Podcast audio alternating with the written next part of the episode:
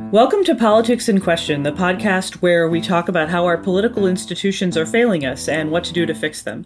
I'm Julia Azari. I am a professor of political science at Marquette University. And I'm Lee Drutman, a senior fellow at New America.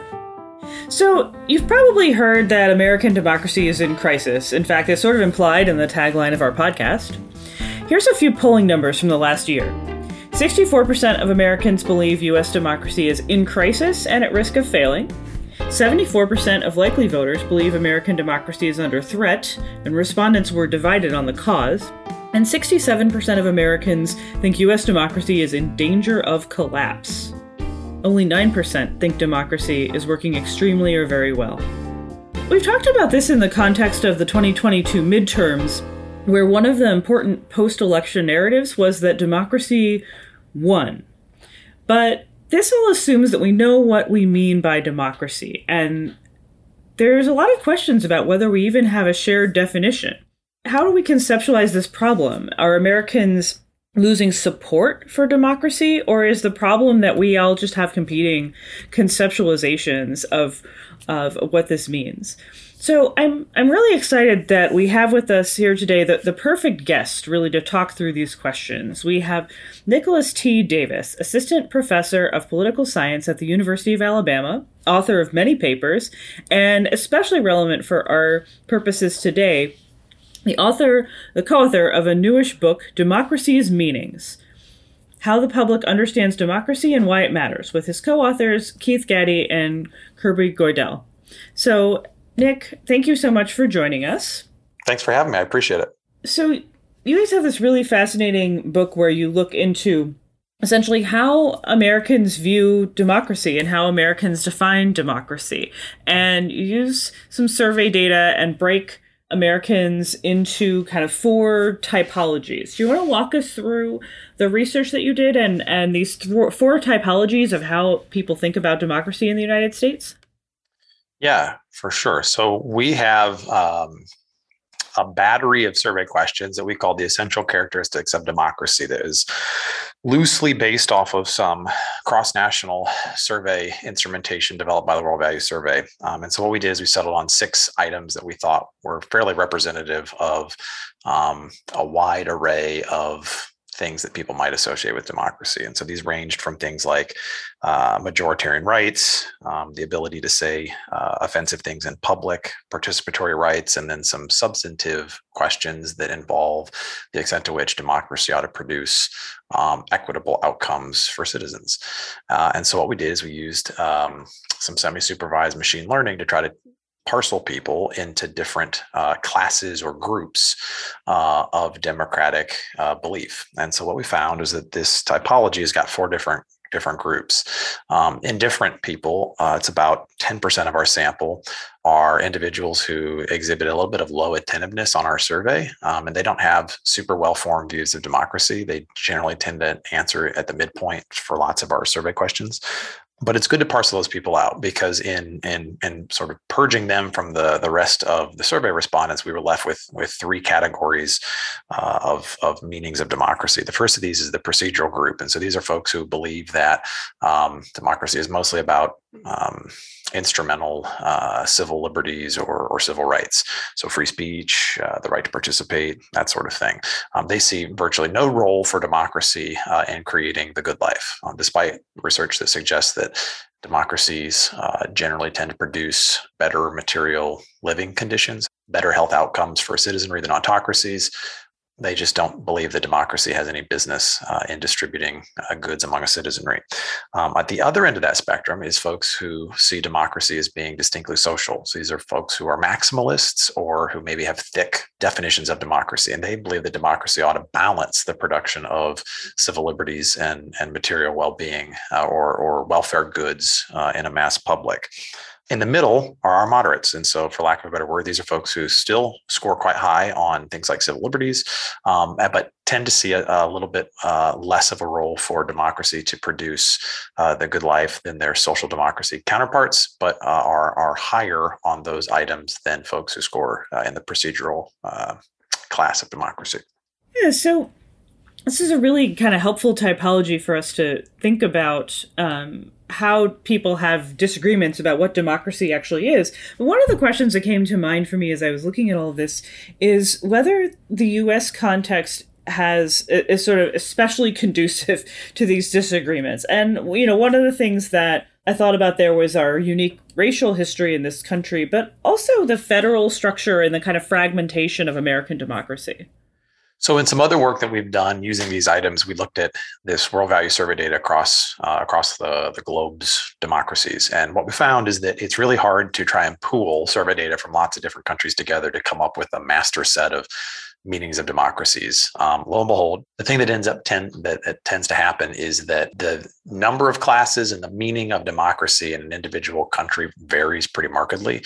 Turns out that um, context and, and history matters a lot, and so um, the U.S.'s uh, set of classes are themselves somewhat unique to its context and, and its history. Um, in turn, I think it's fair to say that our particular history with individualism and, and small L liberalism that history imbues the way in which people think about democracy with prioritizing certain values, right? The civil liberties and the procedural elements of, of democracy. Um, and they tend to downplay some of the other roles uh, that uh, uh, people might view democracy uh, as possessing. So, like uh, distributing wealth or ensuring that citizens have have basic necessities. Um, and so, our the way in which these these classes or these these items combine across our classes is probably somewhat unique to the United States. Um, but it is curious that among the classes, we find the largest class is actually folks with a social democracy perspective. Um, so, those folks who believe that democracy should balance um, both you know procedural and, and welfare goods um, which maybe runs counter to how we generally might assume the average american stereotypically thinks about democracy in terms of a more limited or minimal definition. It seems in fact that um, we've got some evidence here that suggests that they expect a little bit more from democracy than maybe what they're getting. That was a really fascinating finding. The other question I have that I think kind of builds on this is about this larger debate across, I think, a number of different social science perspectives. In mainstream American politics, I feel like there's a fairly dominant view at this point that like the country is racially polarized. It is split. You can kind of know somebody's placement on a racial resentment scale or other measures based on their partisanship and vice versa. And this sort of explains a whole lot of variation on a whole lot of attitudes. And it's, you know, on some, in some ways not that complicated. And on the other side, there is, I think, a conversation that comes more out of sociology and out of political theory. And I'm thinking here of work by um, sociologist Daniel Hosang and by um, by uh, the late political theorist Joel Olson that kind of suggests that no, even you know, uh, the sort of left or center left conceptualizations of democracy, thicker, more citizenship oriented conceptualizations of democracy, actually do have some elements of um, of racism baked in. And I'm wondering if you see this work as kind of fitting into one side or the other of that debate.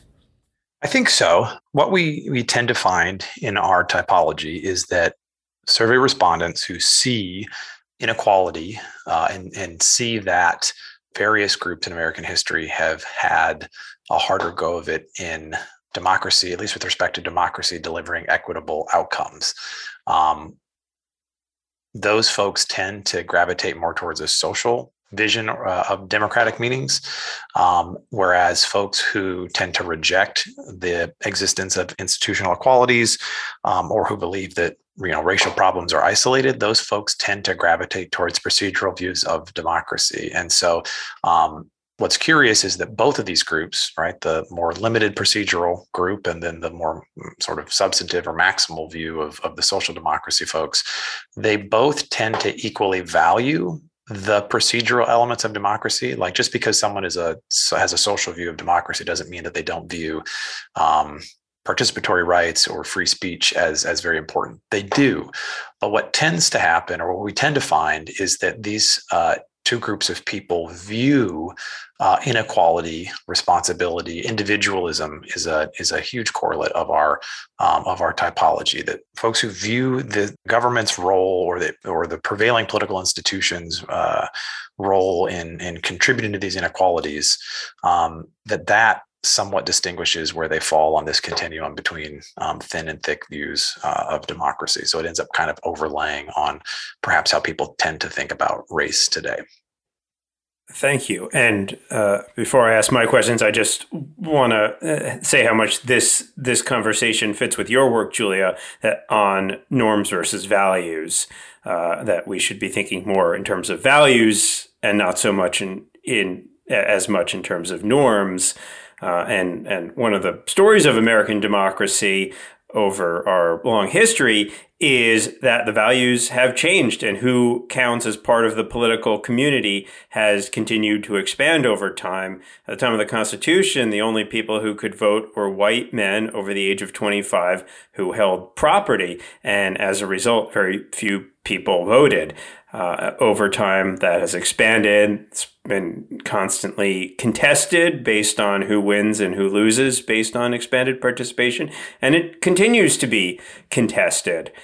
Uh, but I, I, do want to pick up and, and, ask some questions about this point over whether this this is just a, a, a fight among elites or whether it actually does matter more broadly. Because there, there's this funny interaction that happens between elites and voters where voters are trying to figure out what makes sense. What what does it mean to be in a democracy? What what, what is a democracy all about? We like this in the abstract, but we don't know what what what that counts as until uh, those in the media and politicians tell us what is pro-democratic and what is anti-democratic and you know, anti-democratic is this universal epithet uh, whereas pro-democratic is is good. So uh, in the most recent midterms, right? I mean, there was this idea that democracy won because the Democrats won because Biden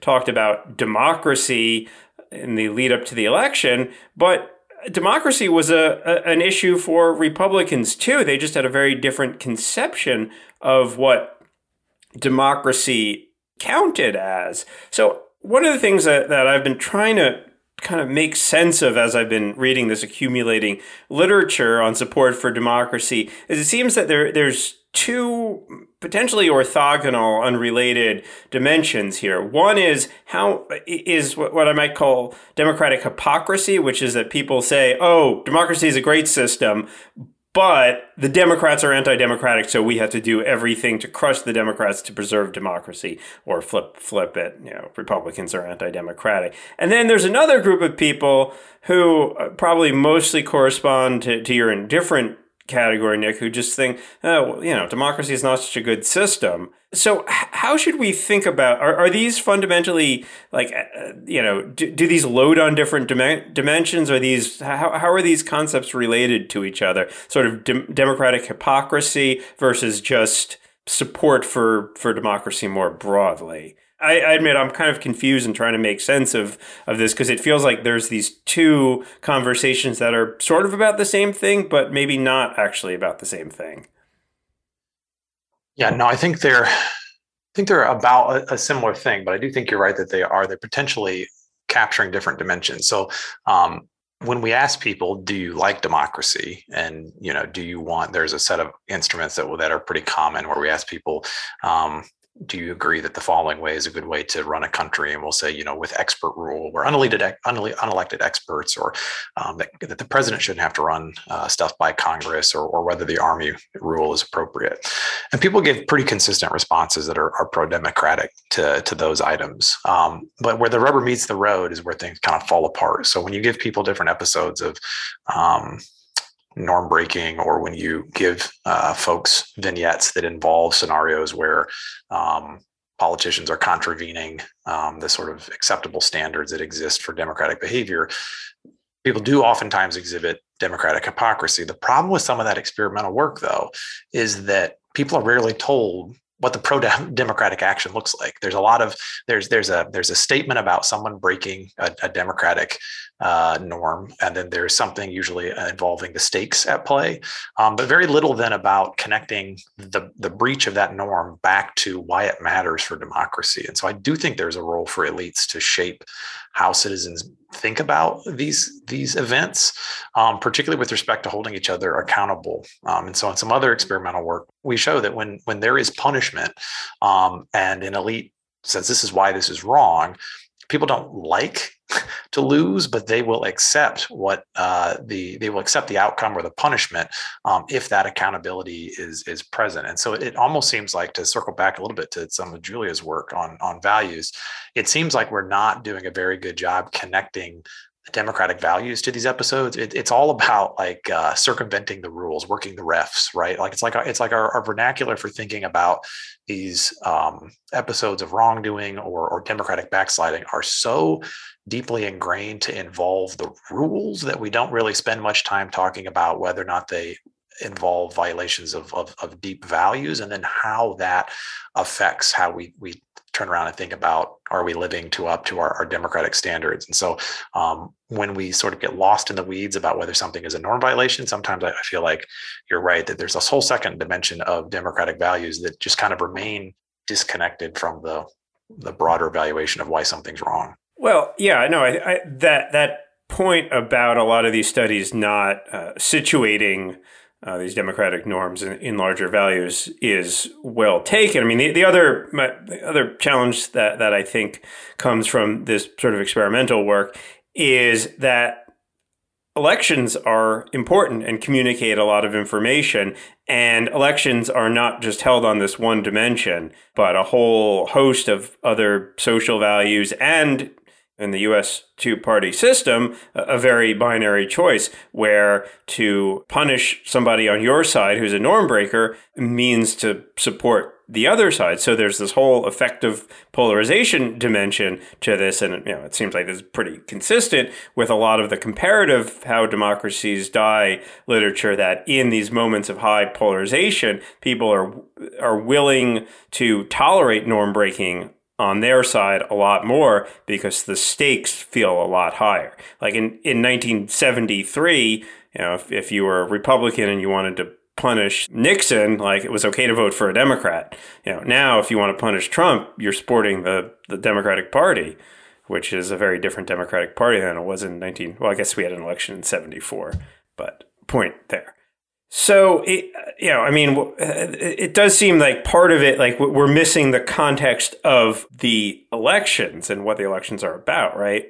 Yeah, I think I think that's fair. I mean, all, all of this experimental work is done in a vacuum, and uh, the evaluative dimension that you're asked to consider is the norm breaking dimension but it doesn't adequately account for the myriad ways in which elections shape the discursive context and how the stakes vary and one of you know it's got some very severe external validity problems i think um, to, to take too much from that stuff the idea that people are just sort of wantonly um, casting aside democratic democratic values. On the other hand, it would be consistent with that people are not willing to punish uh, democratic norm breaking. But it, I mean, it is a question of what what issues are salient. And one read on the 2022 election is that Democrats made the issue of norm breaking very salient to a key uh, slice of voters who actually were willing to vote based on those issues. Um, but but I want to I want to move on here because I think there is an important point in the the way that that you offer these typologies of democracy. One is a you know I often think of the procedural version as the thin version of democracy. And I think of the more social version as the thicker version of democracy that envisions it not just in terms of, of this you know sort of procedural set of rules, but you know people participating in in civic organizations, people caring about the outputs and a kind of broader set of, of feedback. So, you know, I go to a fair number of democracy conferences these days, you know, with, with some group of academics and funders and activists and sometimes journalists. And, and, and at every conference, there's this moment when like people say, well, yeah, of course democracy is important to us, but like, what about people who are not us?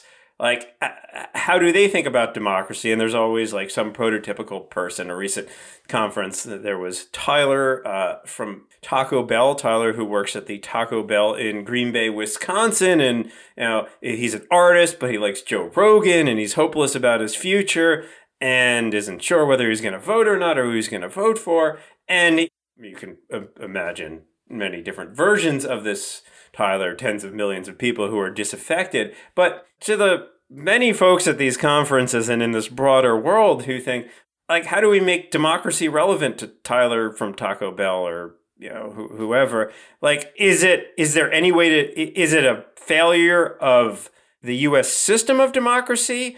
Is it a failure of, or is it a failure of communication? Well, if I had that answer, I'd be making a lot more money than I currently do, Lee. Uh, but well, but but we're gonna we're gonna think about this. Think about it. Um, one of the things that we found in the book um, is that there are a whole lot of people with social and moderate views of democracy who are sympathetic to this idea that the, that democracy involves uh, the well-being of a of a mass public, and that citizens ought to do better, and that that government should aid in the development of citizen well-being. So the natural question becomes, then why isn't there more of this? Why don't those people have more power? Well, uh, that share those shared visions of democracy just happen not to overlap very well with the way that our political structures have developed over time.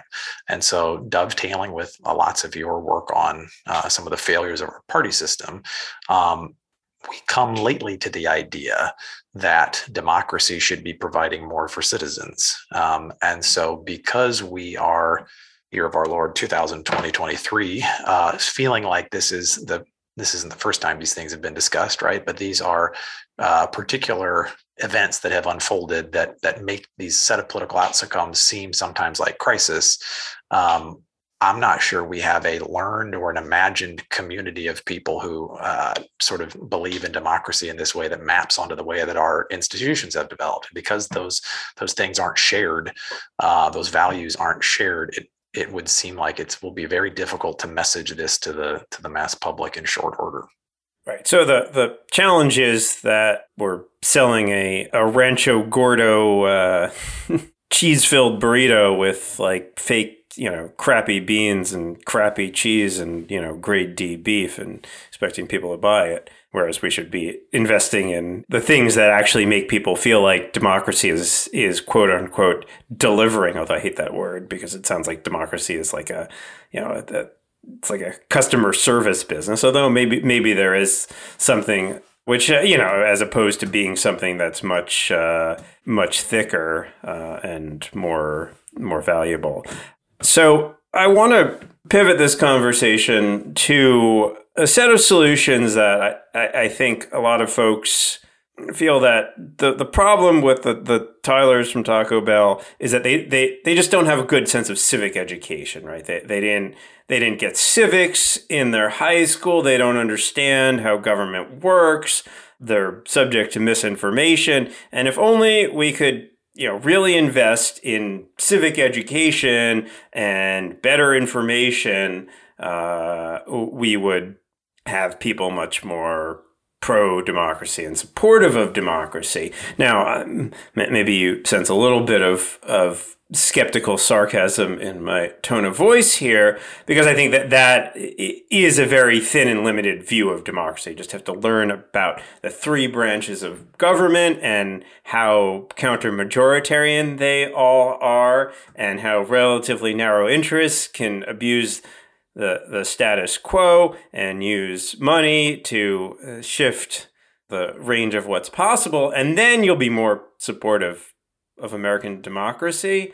And here, uh, you know, I think this I this question that that uh, comes out from from your work is if we don't even share what the meaning of democracy is, how can we do really good civic education and how can we communicate real information about what's going on?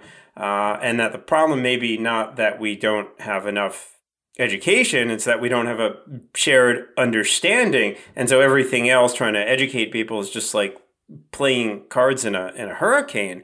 Uh, and you know, I, I also want to flag here our episode with Sara Wallace Goodman talking about her book, The Good Citizen, in which she also talks about how there's a very contested vision of what a good citizen is. So, is the is the core problem that we lack civic education, uh, or is the core problem that we have no shared agreement over what democracy ought to be doing? Obviously, I, I tend towards the latter. Perhaps you agree.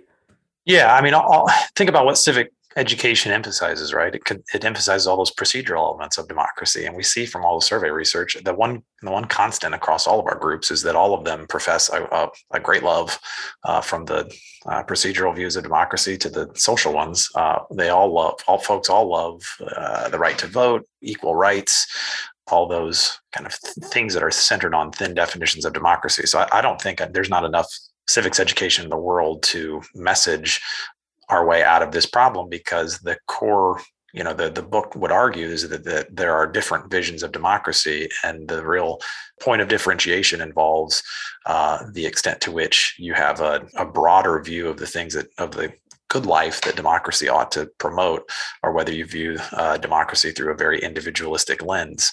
Um, and given that our, you know, all of our political structures that guide the levers of the actual democratic process require an immense amount of individual level responsibility and behavior, um, it's going to be very difficult, I think, to message our way out of that because it's just not, we don't show citizens that we take democracy seriously by developing institutions that make it easier to vote or um, that would connect people to the sorts of other institutions that would you know positively benefit their lives. So so then the answer to tyler from taco bell is sorry tyler your skepticism is pretty well grounded and may, maybe maybe voting is a waste. Not a not a waste right? Um, but that there's just more that that we could be doing to try to connect tyler to the institutions that uh, he might come in contact with in his everyday life right yeah, that leaves us in a somewhat pessimistic place. Uh, Julia, you want to get in for a for some final Absolutely. thoughts here? I mean, my initial final thought, Lee, is that I want to encourage you to just go to Taco Bell. It's clearly on your mind. We won't tell anybody. You can tell everyone you you just got kombucha. No, no, I they they, they don't have a. no, they don't have a kale salad with hemp seeds. About that. That that's that's. Oh. Uh, yeah, get go, just go, just get a gordita. We won't tell anybody. Um, so I guess here's my question, and this is really I'm just gonna freely admit since I've already flogged my past work. Um, I'm just gonna freely admit that this is sort of coming out of the thinking I'm doing in my current work, um, which is a lot on race and the presidency, so thinking a lot about power. And I think I think scholars of American politics really suck at thinking about power.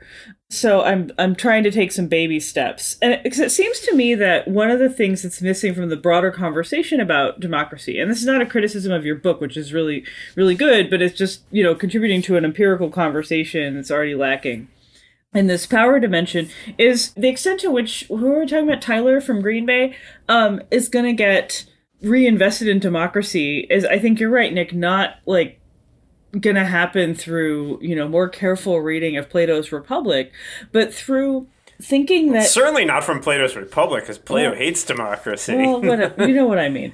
Uh, the Federalist Papers. Go to Taco Bell. So you're clearly hungry, but it's from thinking that there aren't people that have power over you. That you know, and different people have different conceptualizations of like who it is that's screwing them over. But I think that's kind of at the heart of this and that I think is a sort of interesting, you know, to me, I wonder what's going on if we were to sort of probe deeper and like ask people to draw pictures of what they think democracy is or whatever. And you're starting to see why I don't do this work. But to really get it, are some of these conceptualizations of both the both procedural and then the kind of more thick social provision kind of approaches to democracy are they both really about kind of thinking about the ability to have power over your own life and that's where i think it's not it's not your obviously the world values survey's fault and whatever is going on with the world values survey is obviously not your fault nick but um it's just not a framework or a set of language that we even have. That's sort of my my thought on the subject. Oh that's great julia. I, I love that. Um yeah it, i mean it, it's I, I think that that that actually gets there's so much of a sense that I think I think in the American public that people just don't even feel there's these things that are happening in Washington and in the state capitals and they're and and they just don't really have meaningful choices because a lot of power is about agenda setting. And the agenda setting happens somewhere very far from them. And there's just this this pervasive sense of corruption I mean and, and which you know is ripe for conspiracy theory uh, to to so to piggyback on that, I think about what it would be like to live in an area. Not that I do, that would be very gerrymandered and very uh, has a history of one party rule, and what that does to a, a person or a group of people um, who have never experienced any amount of you know actual representation in their local government. Right? Um, we just have such a poverty of like, I mean, democracy happening in Washington, but democracy happens at the local level, right? And so um, many people just, they don't, I mean, they have elections with 15, 20% turnout on a good year. And so I think that for so many Americans, they experience a democracy that is just is in theory the practice of it is just nearly dead and they don't see that their actions have any real consequences because they live in areas that are so absurdly gerrymandered to the point where um, their voices have just been totally lost that it seems hard for us to take seriously the idea that they should be more proactive in the maintenance of democracy right? And lots of elections that are so lopsided that you know or or or nonpartisan elections where it's hard to get good information about the candidates and what they stand for. Elections that are decided by the primary. Like we have we have so many elected offices in this country and yet so little meaningful choice. Yeah, that's the that's the crisis of frankly, in my humble view, that that's the crisis of democracy, right? It's not that people exhibit hypocrisy on a survey that I can get published in a journal with a fancy acronym, right? Like the real crisis is that there's just so little meaningful democracy in this country that it, it is hard not to be somewhat pessimistic about the practice of democracy, right? Well, that's depressing. I mean, I just want to add though, since since we started off talking about Tyler from from Wisconsin, we have like all of these things mixed up here, and you have a state where you have kind of a history of more meaningful and vibrant democracy you have a highly gerrymandered state legislature where there's so there's no competition for control of the state legislature, which you can really feel is kind of deflating people. Um, even people who don't lean left, I think, because the agenda is so kind of hijacked by a very particular wing of the Republican Party. And this is a state that has a, a really robust tradition of a kind of progressive, uh, pro governance Republican Party in the past. But the other piece is like it's really competitive, and I always joke every year, every presidential year, it's just like a misery. Um, and I think this year is going to be the worst so far. But I don't feel like we get anything out of that. I, I always ask my students, do we get anything out of being a swing state other than ads? And they are really cynical. I will say, when I speak with young people, those are some of the most most disheartening conversations. Like I've had lots of time to get jaded, but they're already jaded. They should be a little more optimistic. I, I would hope. Yeah, God, that's depressing, right? Because because people who are not in competitive states and competitive districts, like we have no power, and then you go to Wisconsin, the swingiest of swing states, and everybody like just just leave me just leave me the f alone already. Jesus, uh, you know, terrible terrible candidate A or terrible candidate B. Like I just want to go back and enjoy my you know Adult Swim cartoons or whatever. The candidates can be terrible. I mean, the candidates have always been terrible, right? It's, it's it's terrible. It's terrible business.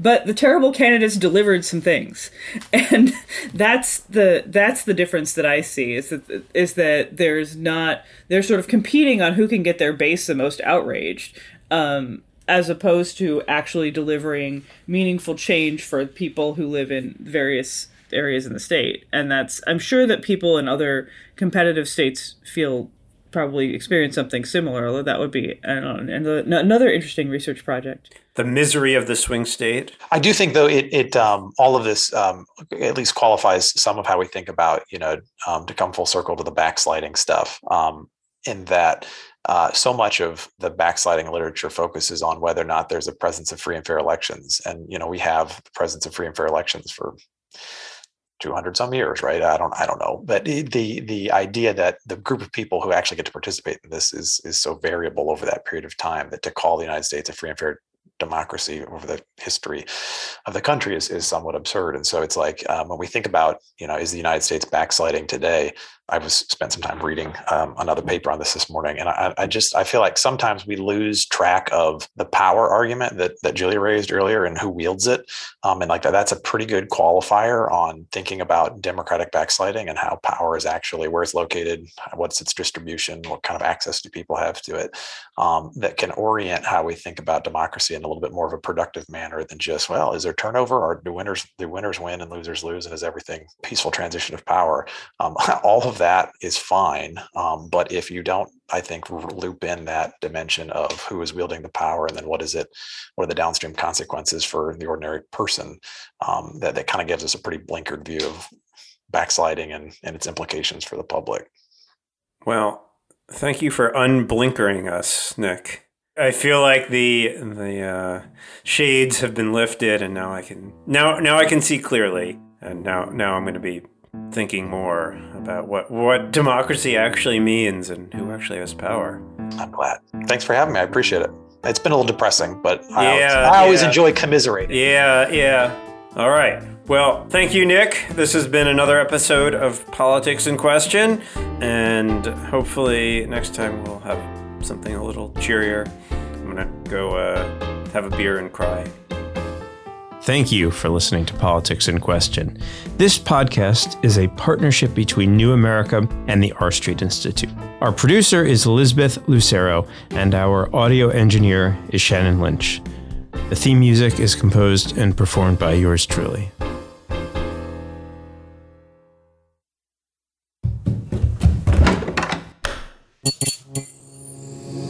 This podcast is part of the Democracy Group